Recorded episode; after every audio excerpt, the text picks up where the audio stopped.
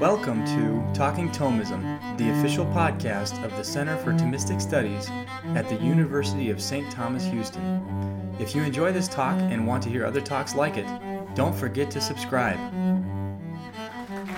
Thank you very much, Brian, for that kind introduction. It's an honor for me to be here and a pleasure to be back, you know, and so many friends. And, and I was hoping it would be a little warmer today, but, but after Chicago, anything is better better than Chicago. So, just a little background on this this talk. Um, last year, I gave a course there at the University of Chicago on, just on Aquinas on justice. We just read through the questions on justice.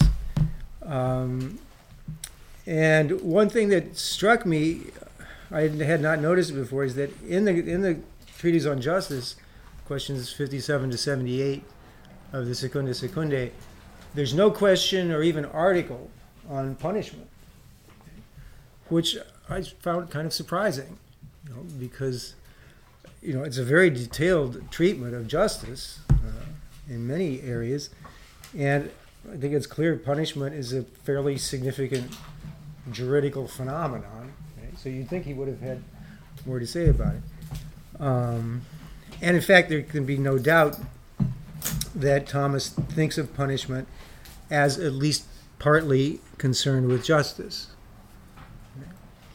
In fact, he thinks that justice enters into the very concept of punishment. This is a quote from question 108 of the Secunda Secundae, which is not within the treatise on justice properly so called, but it, on, it's in, uh, in the question on a, on a virtue connected with justice called vindicatio. But he says punishment may be considered in two ways. In one way, according to the notion of punishment, the ratio of punishment. And in this way, punishment is due only to sin, because through punishment, the equality of justice is restored, inasmuch as he who by sinning has followed his own will too much suffers something against his will. In another way, punishment can be considered insofar as it is a medicine, not only healing past sin, but also preserving from future sin or promoting some good. So here I just want to focus on that first consideration the consideration of punishment as punishment and as restoring the equality of justice. So I just call that retribution. Fortunately, even in the Summa, within the Summa, Thomas has quite a few things to say about it. My object is simply to pose and to try to answer some basic questions about the justice of it. There is not a lot of recent literature on punishment in general. I'm talking about punishment in general here, not capital punishment, just punishment. Right? It's important. I don't really want to talk about capital punishment if we can avoid it. We may not. But, um, but there's not a lot of recent literature on it. And the literature that there is, I find it helpful kind of only up to a point. I'll mention a couple of names shortly. Each, I have five questions about the justice of punishment. Each of them concerns whether or how some element of Thomas's teaching on justice applies to retributive punishment, according to Thomas's own account. The author of one recent book on Aquinas on punishment, Peter Karl Koritansky, says, quote, punishment fits only awkwardly into his discussion of justice as I'll explain, I don't agree with Koritansky's reasons for saying that, but I do agree that the fit is kind of a complicated matter. It's not immediate. So, my first question is to what kind of justice does retribution belong? One of Koritansky's reasons for finding the fit awkward is that Thomas refers to the justice of punishment quote, this is quoting Koritansky, sometimes as commutative and sometimes as distributive. I think the question of which kind of justice Thomas takes retribution to constitute offers a good entry into the larger question of how his overall teaching on justice applies to it. So, first, just a little background. Most of you probably know this, but For Thomas, the virtue of justice comes in three specific kinds. On this, he takes himself to be following Aristotle. One kind of justice is what he calls a general virtue. It is not confined to any one particular field of human conduct. In a sense, it is all moral virtue, though only in a sense. Its specificity consists in its disposing persons to act in all fields of conduct as the good of their civil community requires. Since such requirements are determined by law, this general justice is also called legal justice. The two other kinds of justice, commutative and distributive, are particular virtues. They are restricted in scope, serving to rectify actions that directly regard individuals. Distributive justice rectifies the work of distributing a community's shared goods among its members. Commutative justice rectifies exchanges with single individuals. Now, it's true that in one place, Thomas associates punishment with distributive justice. In Book 3 of the Summa Contra Gentiles, he raises the question whether all of God's punishments and rewards are equal. His answer is negative, and one of his reasons for it is this quote, The equality of justice is such that unequals are rendered to unequals, and therefore recompense through punishments and rewards would not be just if all rewards and all punishments were equal.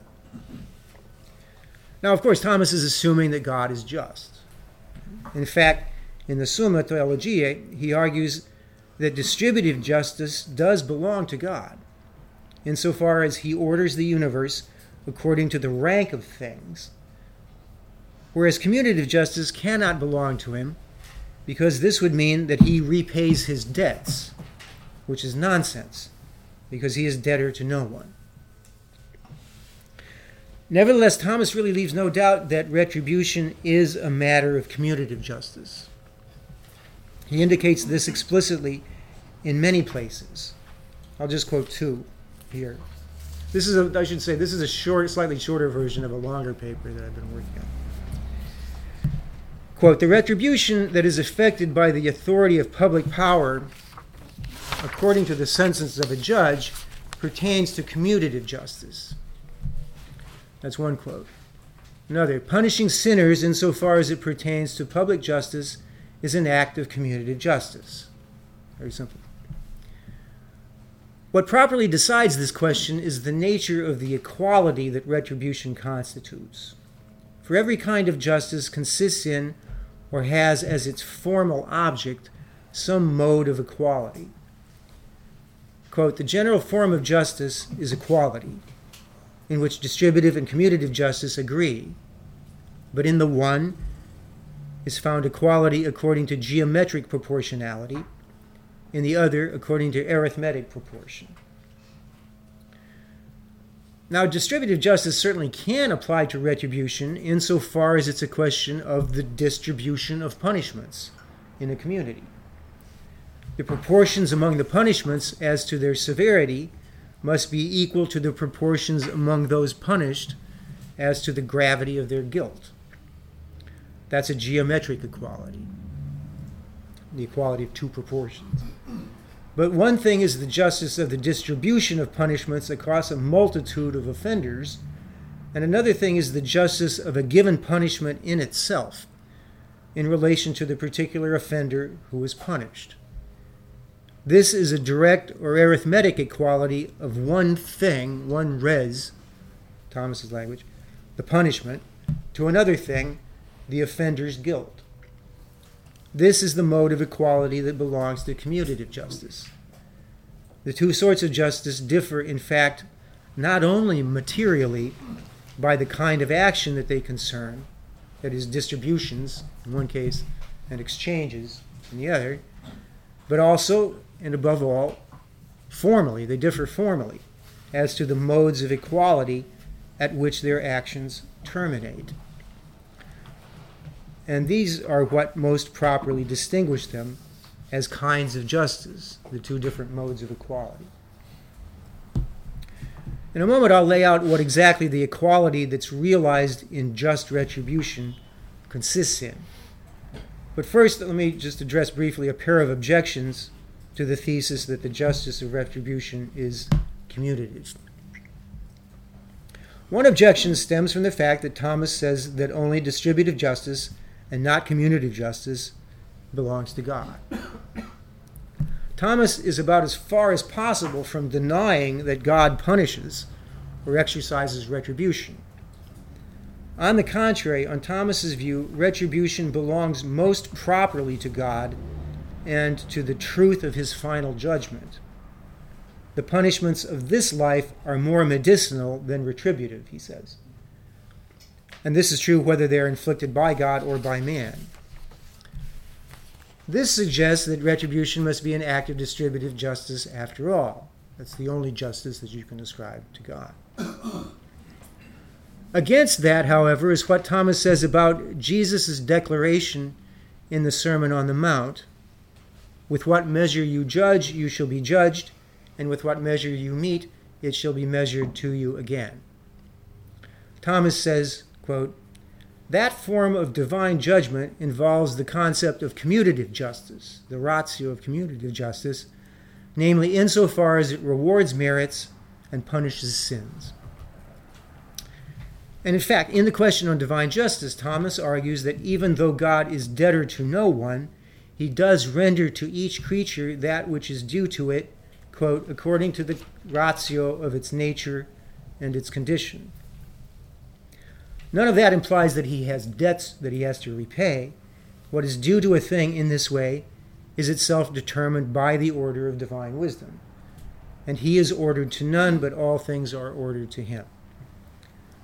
So I think we can say that even though God does not have the virtue of commutative justice, mm, since that would imply the imperfection of at least potentially having debts to repay, nevertheless, out of his higher virtue, he can certainly effect the perfection to which commutative justice is ordered. Another objection rests on the fact that the punishment pertaining properly to justice is that which is inflicted by public authority. This seems to mean that it is inflicted by, or at least on behalf of, the community. But isn't the justice exercised by a community toward its members distributive justice? Thomas does say that the order of one private person to another is directed by commutative justice, which has to do with the things that are done mutually by two persons with one another. However, it seems to me that here too we should keep in mind the distinction between the virtue and the form of the acts to which it is ordered. Thomas certainly ascribes acts of commutative justice to, to agents that are public authorities, namely to judges. The work of judging, he says, quote, applies commonly to commutative and to distributive justice.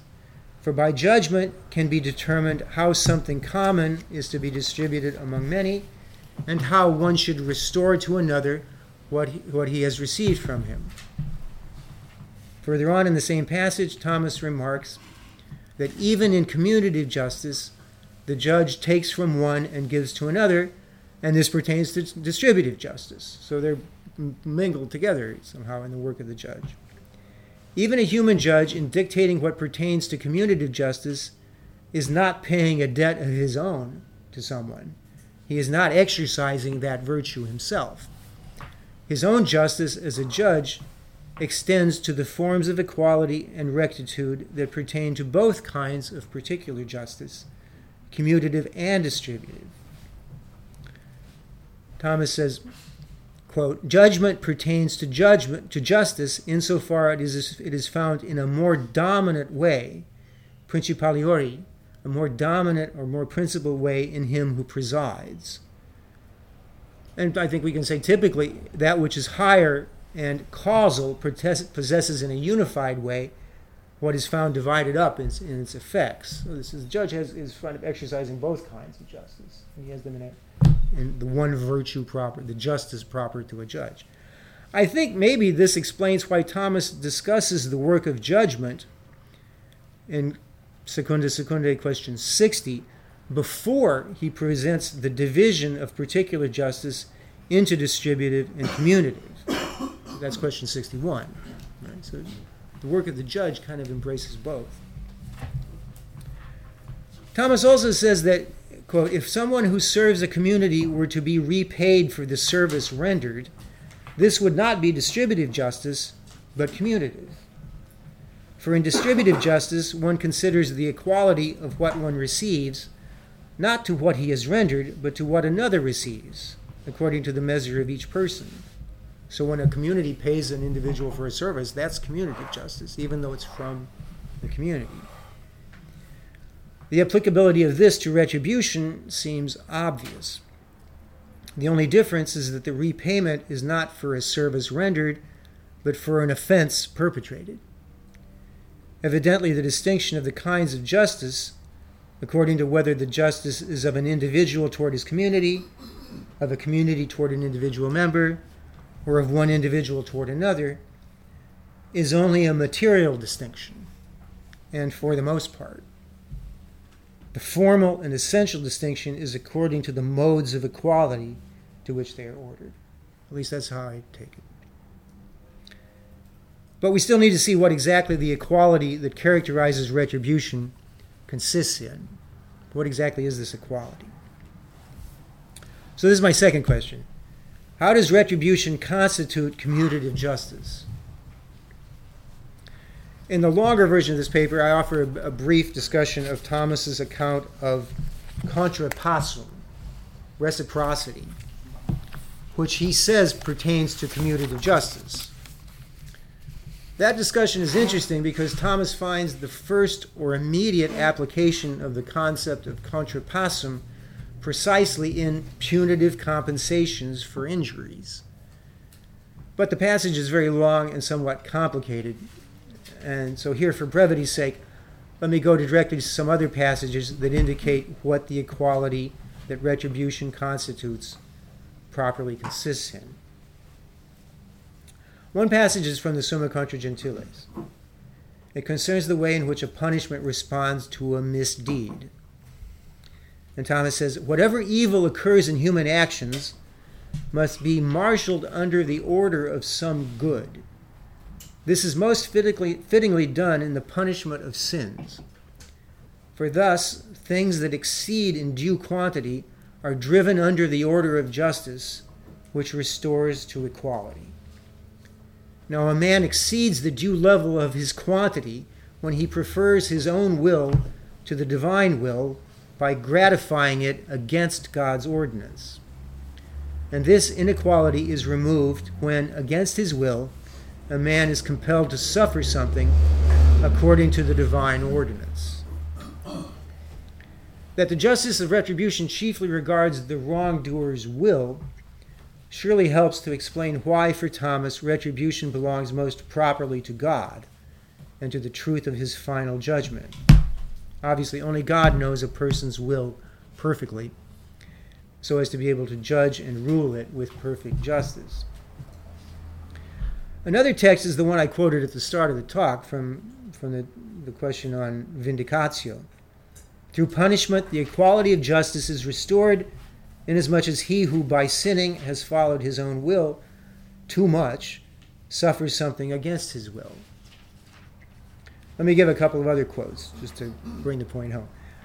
The act of sin makes man deserving of punishment insofar as he transgresses the order of divine justice to which he cannot return except through some penal compensation that restores him to the equality of justice, such that, according to the order of divine justice, he who has been too indulgent to his will by transgressing God's commandments undergoes either willingly or unwillingly something contrary to what he would wish. This restoration of the equality of justice by penal compensation is also to be observed in injuries done to one's fellow men. And one other quote The disorder of guilt is not brought back to the order of justice except by punishment, since it is just that he who has been too indulgent to his will should suffer something against his will, for thus will equality be restored. Hence it is written in the Apocalypse As much as she hath glorified herself and lived in delicacies, so much torment and sorrow give ye to her. So, what, is, what exactly is it about the malefactor's will that the punishment is supposed to compensate for? Clearly, it is not the mere external damage that his will may have produced, either to someone's property or to another person himself. These evils, of course, do call for compensation, but the punishment regards something else. Another quote Just as a man who strikes another, though he gain nothing thereby, is bound to compensate the injured person, so too he that is guilty of theft or robbery is bound to make compensation for the loss incurred, although he be no better off, and in addition he must be punished for the injustice committed. What punishment directly compensates for is not the mere external damage that the malefactor may have caused. It is something in the malefactor's will itself. It's not quite the sheer satisfaction that he took in his misdeed. A grave crime may afford its perpetrator only slight satisfaction, and a light offense may give great pleasure. And of course, not all pleasures are bad at all. So it's not the pleasure that he takes as such. Rather, what the punishment compensates for is the degree of excess with which the malefactor follows his will beyond what is due. The punishment consists in something contrary to his will that is proportionate to this excess. On this account, it's clear that between the punishment and the wrongdoing there is a certain equality of the commutative sort. However, in the text cited earlier, Thomas says not only that the punishment is somehow equal to the misdeed, or that it has in itself the equality that belongs to commutative justice, but also that it restores or repairs the equality of justice. So there seems to be another matter of justice, another equality in the picture. So this brings up my third question. Who is it who is given their own, quod suum est, in Thomas's language, or their right, jus suum, through retribution? In the longer paper at this point, I discuss the account of justice, the justice of retribution given by William Matthew Dean. On Dean's view, the primary and essential justice of punishment consists entirely in the equality of what the malefactor undergoes to what he has done. It's all in his will. Any equality between the malefactor and another party is contingent and secondary on Dean's account. That's at work only insofar as the malefactor's misdeed happens to have one or more individual victims whose honor is restored by the punishment. So this is a quote from Dean. Desert is entirely concerned with the will of the agent himself and this account, he says, Dean says, introduces a Copernican revolution into the contemporary discussion of retribution. It's all about the will of the, of the malefactor. Well, in my opinion, it also introduces a Copernican revolution into Thomas's discussion. because on Thomas's view, justice always goes beyond what pertains to one particular agent. Every kind of justice establishes some sort of equality between two or more agents. Only in a metaphorical sense can justice regard a single agent. He's very clear about that. Now, I do not mean that the main thing is the restitution of the honor of the victim. I grant that that's secondary, at best. After all, not all punishable offenses even have individual victims. Think of tax evasion, for example. But insofar as retribution is a case of commutative justice, it must con- consist in some sort of restitution. For restitution is the act of commutative justice for Thomas. Dean does not see retribution as a kind of restitution, and in fact, neither does Koritansky. Now, of course, if retribution constitutes some sort of restitution, then there must be someone to whom the restitution is made. So the question is who is that? Who is given their own or their right?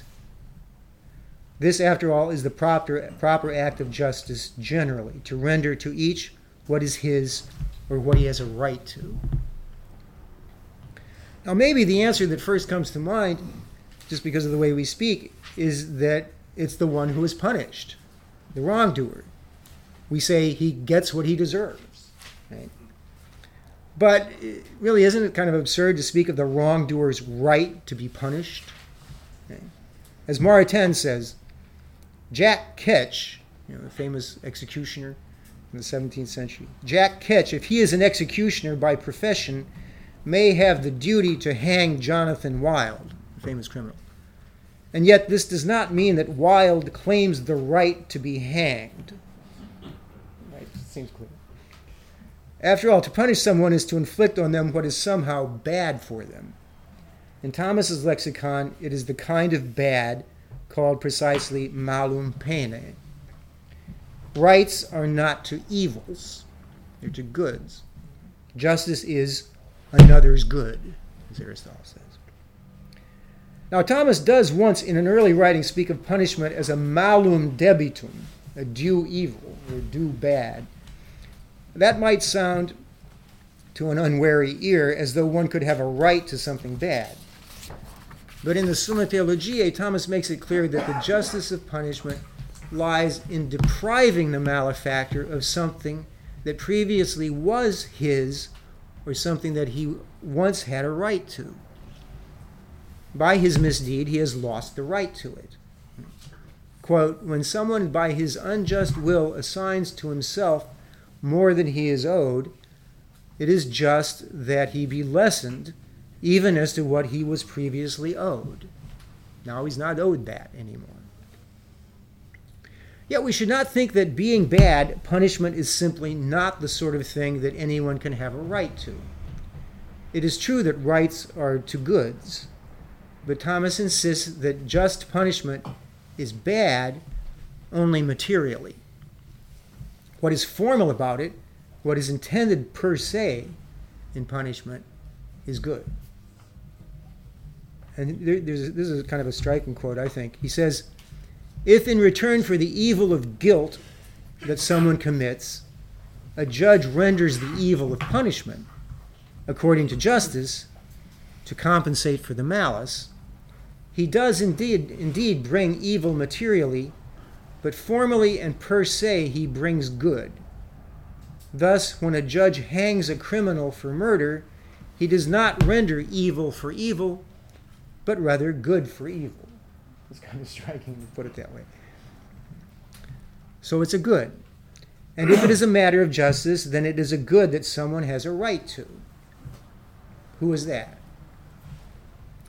Well, I think we should look a little more closely at Thomas's account of the accounts of the justice of retribution and how it involves equality. What we should notice is that there are in fact two equalities. One is what we've seen between the punishment and the malefactor's misdeed.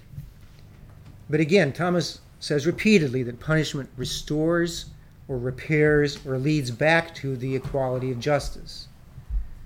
Obviously, the equality between the punishment and the misdeed is not something that the punishment restores, since before the punishment it did not exist.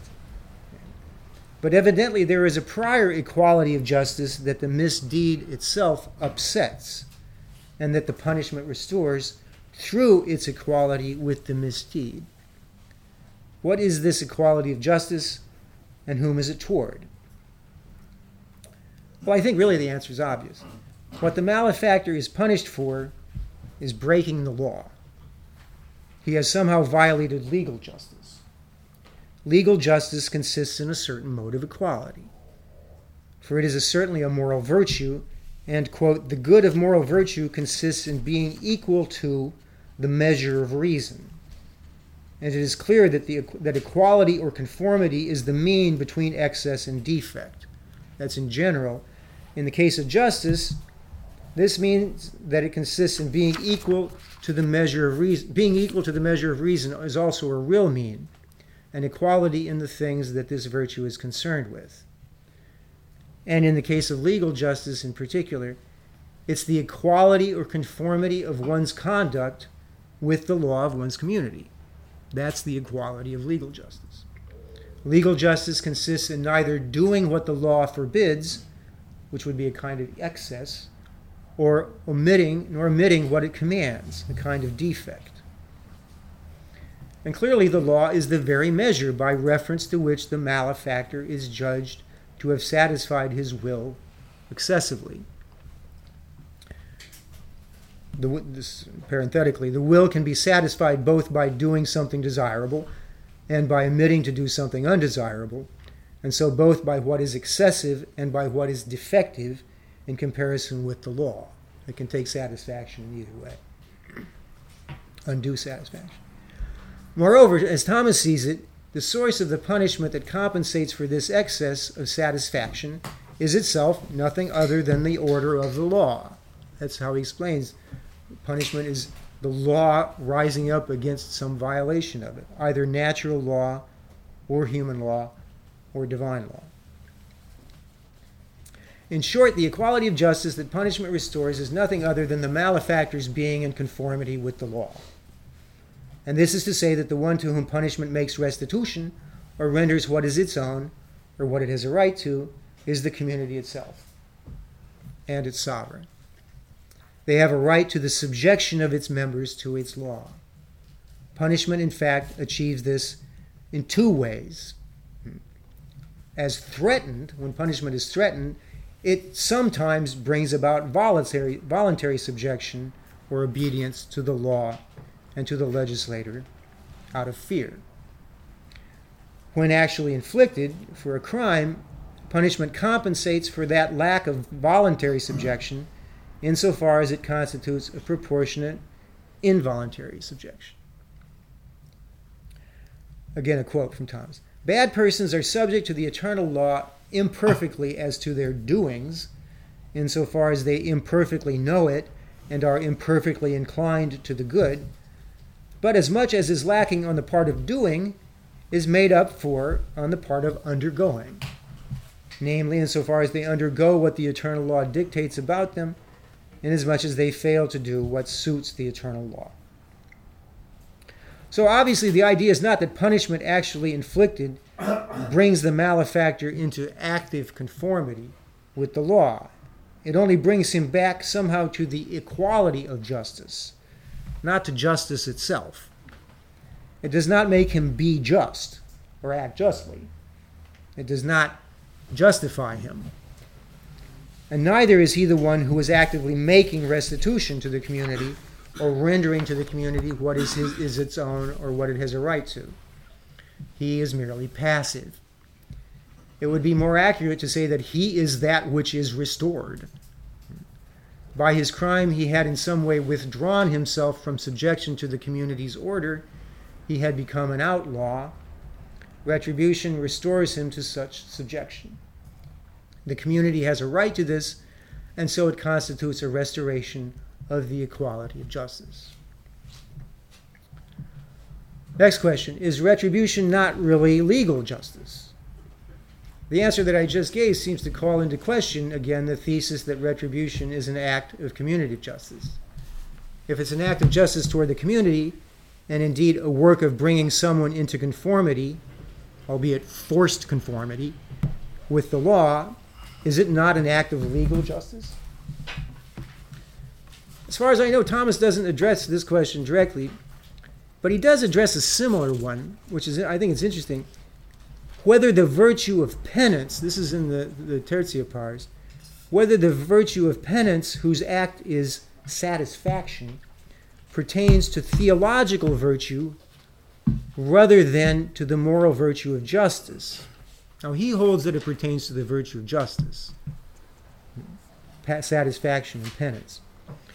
It can seem that it pertains to theological virtue because what moral virtue is about, its matter or its object, is human operation, whereas theological virtue is about God. And the one to whom satisfaction is made in penance is God, of course. Penance, quote, works to the destruction of sin insofar as it is an offense to God. I think we could say, we might say similarly, it seems like punishment works to the destruction of injustice insofar as it is inimical to the common good.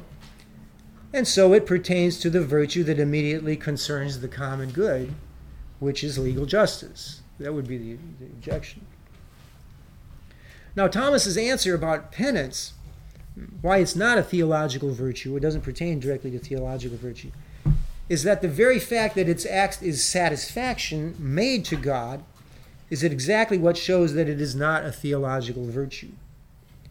Unlike the theological virtues, what penance is immediately about, immediately, is not God Himself, but rather precisely the satisfaction that is made to God. This is a general point about justice. Its immediate object, placing it in its proper species, is not the one to whom his own is being rendered, okay, but that which is his own and is to be rendered to him. There's another quote. The person that justice is toward is not said to be the matter of justice, but the matter is rather the things that are distributed or exchanged. Hence, the matter of penance is not God, but the human acts by which God is offended or placated. But God stands as the one that the justice is toward. From this, it is clear that penance is not a theological virtue because it does not have God for its matter or for its object. So, penance is, after all, a species of justice, commutative justice. I think the comparison with retribution, to which Thomas likens satisfaction in the article that I just quoted, I don't. I think the comparison is, is not difficult to see. The one whose own is rendered to it through retribution is the community. But the just thing, the object of the justice whose act is retribution, is not the community, rather, it is the retribution itself, the punishment. And this is just in the manner of an object of commutative justice, by its proportional equality to the misdeed of the one punished. Now, you might object that the comparison with penance limps because the question here is whether the justice of retribution is commutative or legal. Which is it, commutative or legal? But even if it's legal, which is what the objection is, the justice's object cannot be the community itself. Like all justice, legal justice has human operation for its object. And so the act of retribution could still be its object. The object wouldn't be immediately the community, even if it's legal justice. In fact, I think it, its object is uh, an object of legal justice. it is an object of legal justice. I say this for two reasons. First, legal justice is not on a par with distributive and commutative justice. Those are particular virtues.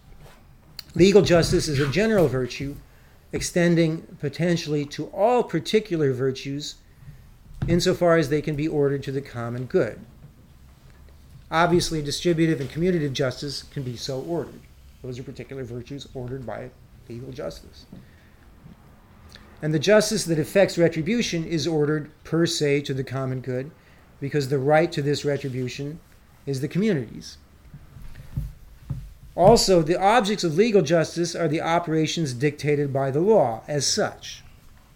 It is clear that retribution is of this sort, inasmuch as the proper agent of retribution is the judge, and inasmuch as the judge's proper work consists entirely in applying the law correctly.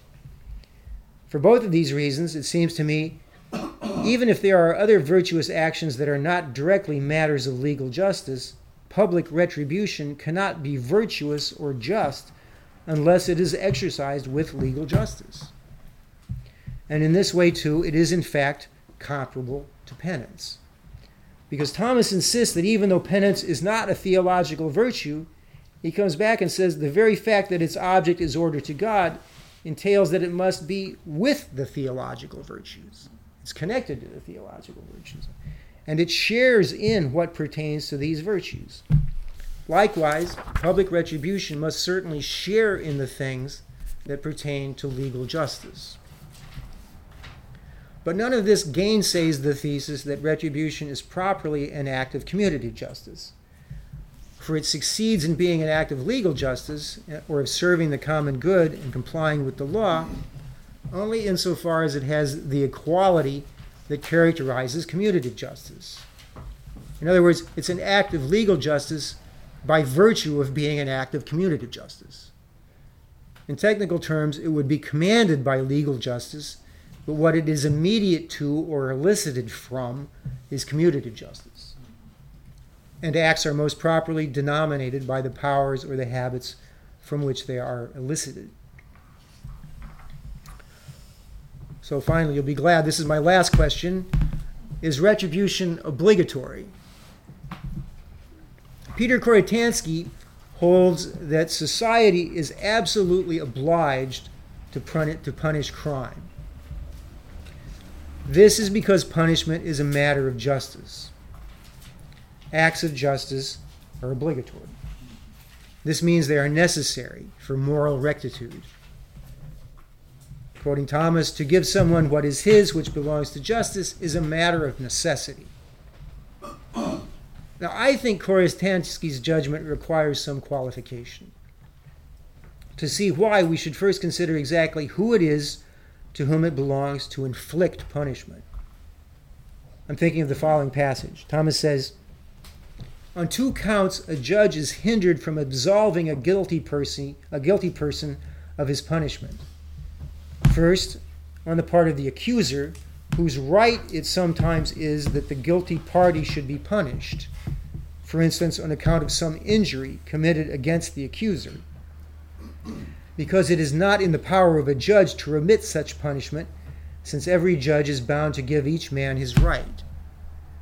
Second, the judge finds a hindrance on the part of the commonwealth, whose power he exercises, and to whose good it belongs that evildoers should be punished.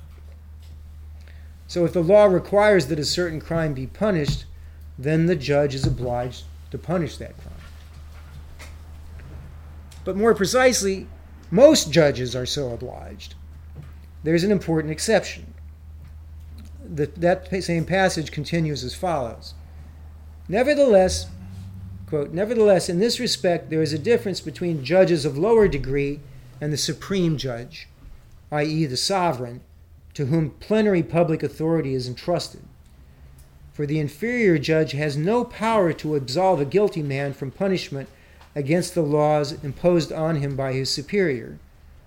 Wherefore Augustine, commenting on John, says, John's passage, "Thou shouldst not have any power against me," our Lord against speaking to Pilate. Augustine says, "The power which God gave Pilate was such that he was under the power of Caesar, so that he was by no means free to absolve the person accused. On the other hand, the sovereign who has plenary authority in the commonwealth can lawfully absolve the guilty person, provided that the injured party consent to the remission if he sees that this will not be detrimental to the public good, that this will not be detrimental to the public good. Why can the sovereign absolve? The answer is simple just as an individual is free either to demand what he has a right to or to waive his right to it, so is a community. And the sovereign either is the community itself in a direct democracy or else acts on behalf of the community. However, this raises kind of a sub question. Justice in the proper sense is toward another, it is giving another what he has a right to. And injustice is depriving another of what he has a right to. Giving up what, what, what one oneself has a right to is not per se unjust. Justice does not require claiming what one has a right to. Thomas says, when one man gives voluntarily to another that which he does not owe him, he causes neither injustice nor inequality. You can just think of the laborers in the you know that come out in the morning and at noon and late in the afternoon. For a man's ownership depends on his own will. So there is no disproportion if he forfeits something of his own free will, either by his own or by another's action. And so, speaking precisely about retribution and its most proper agent, which is God, Thomas says, God acts mercifully, not indeed by going against his justice, but by doing something more than justice. Thus, a man who pays another 200 denarii, though owing him only 100, does nothing against justice, but acts liberally or mercifully. The case is the same with one who pardons an offense committed against him, for in remitting it he may be said to bestow a gift. Hence the apostle calls remission a forgiving. Forgive one another as Christ has forgiven you. Hence it is clear that mercy does not destroy justice, but in a sense is the fullness thereof. And thus it is said in James, mercy exalteth itself above judgment. Moreover, Thomas says unqualifiedly that God punishes the reprobate less than they deserve. This means less than he or his community has a right to. But we've already seen that the primary right to the infliction of retribution on wrongdoers belongs to the community and its sovereign. So if the community or its sovereign is also the one who inflicts retribution, then the one who has a right to it is also the one who renders it. And so that's the question. Even if retribution restores the equality of justice, how can it be an act of justice, properly so called? At most, will it not be mere metaphorical judgment, ju- metaphorical ju- justice? Someone giving themselves what is theirs. Well, this is tricky, but I think the answer is more or less as follows. See what you think. When an individual gives himself what is his own, to this extent he is not performing an act of justice because his own, as such, is not also another's.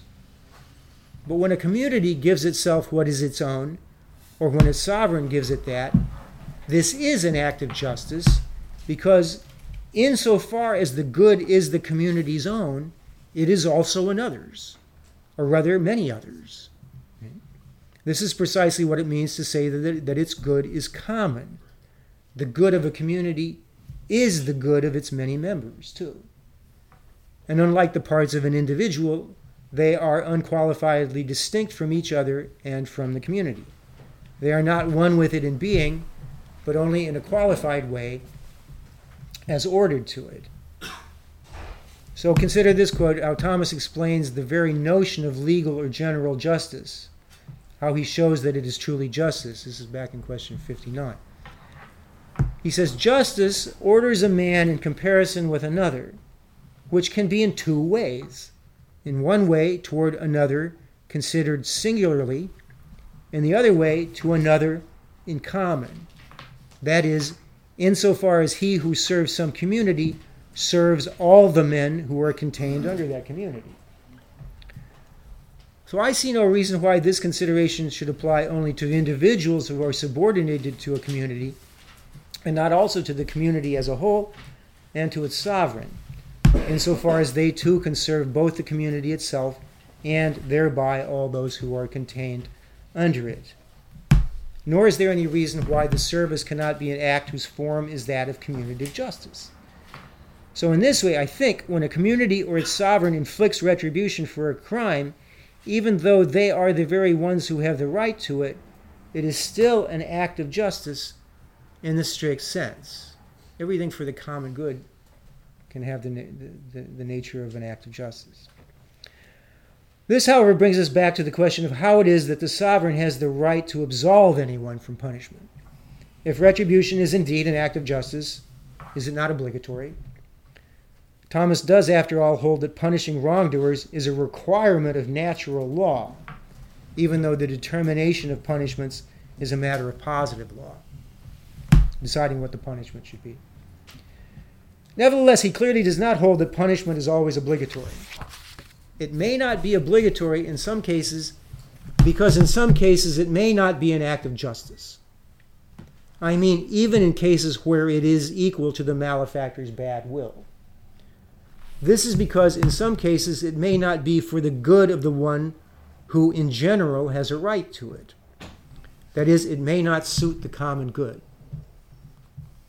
Thus, as far as punishment by human authority goes, Thomas holds that it is justified only if, it, only if medicinal considerations require it. And he holds that such considerations may also rule it out. A, certain punishment might cause an insurrection or something you punish someone and you might have a rebellion. So, don't do it. That wouldn't even be, that wouldn't be just. Hmm. He has several passages along those lines. But the question remains, and this, with this I finish, the question remains about divine retribution. Thomas says that punishments of the afterlife are not medicinal. they are strictly retribution for sins. And since the justice whose order is violated by sin is primarily justice toward God, he is not under an absolute obligation to exact retribution for sin. Quote, God has supreme power of judging, and it concerns him whatever is done sinfully against anyone. Therefore, he is free to remit the punishment, especially since punishment is due to sin chiefly because it is done against him. And yet, he does exact retribution, if not fully, at least to a significant extent. Thomas sees this as an integral to the overall order of the universe that God oversees. And Thomas definitely regards it as a work of justice. He says, The order of justice which requires that punishment be inflicted upon sinners pertains to the order of the universe. And accordingly, God is the author of the evil that is punishment, though not of the evil of guilt. Even the overall order of the universe, however, is not the ultimate end. It is for the sake of showing the goodness of God, who is the absolutely ultimate end. The equality of justice that his retribution restores is that of a creature's due subjection to him. This is good, certainly, but even it is, after all, only a particular good. Were God to effect it in every case, it might seem that he needed it, which he does not. On the other hand, if were he to set it aside entirely, he could not truthfully threaten sin with punishment, and hence he could not inspire the fear of punishment. And I, th- I found this striking. Thomas sees the fear of punishment, you know, s- slavish fear. He sees that fear as a direct effect of God's love, and even as a work, though not a gift, but a work of the Holy Spirit for it can serve as the beginning of the process by which a creature becomes his friend. In any case, it seems clear that Thomas has reason to say, quote, God does not permit does not remit punishment except insofar as that befits his goodness, which is the root of all laws. That's interesting too, I think. His goodness is the root of all laws. Hold on to that. In saying this, he seems to bring even God's mercy back under the common notion of his justice, of which his vindictive justice is only a particular application. For the notion of his justice is primarily the notion of his doing what befits his own goodness. And so both his mercy and his vindictive justice serve to represent his goodness, and in that way they're just. Among men, therefore, as to some whom he predestines, God willed to represent his goodness by way of mercy, sparing them. As to others whom he reprobates, God willed to represent his goodness by way of justice, punishing. And we should keep in mind that God's goodness, which is identical with him, is the first and absolutely highest common good. It cannot but be best for the universe that God always do what befits his goodness. And yet, this seems to be something that we should not say casually, as though we already saw the fittingness of everything we believe he does, or already understood the truth of his judgment. Rightly to praise God's justice is also to beg for his mercy. Thank you. If you enjoyed this talk and would like to hear more, please don't forget to like and subscribe to Talking Thomism Thanks for listening. Talking Thomism is a production of the Center for Thomistic Studies at the University of St. Thomas, Houston. The Center for Thomistic Studies is the only graduate program in the United States uniquely dedicated to the thought of St. Thomas Aquinas.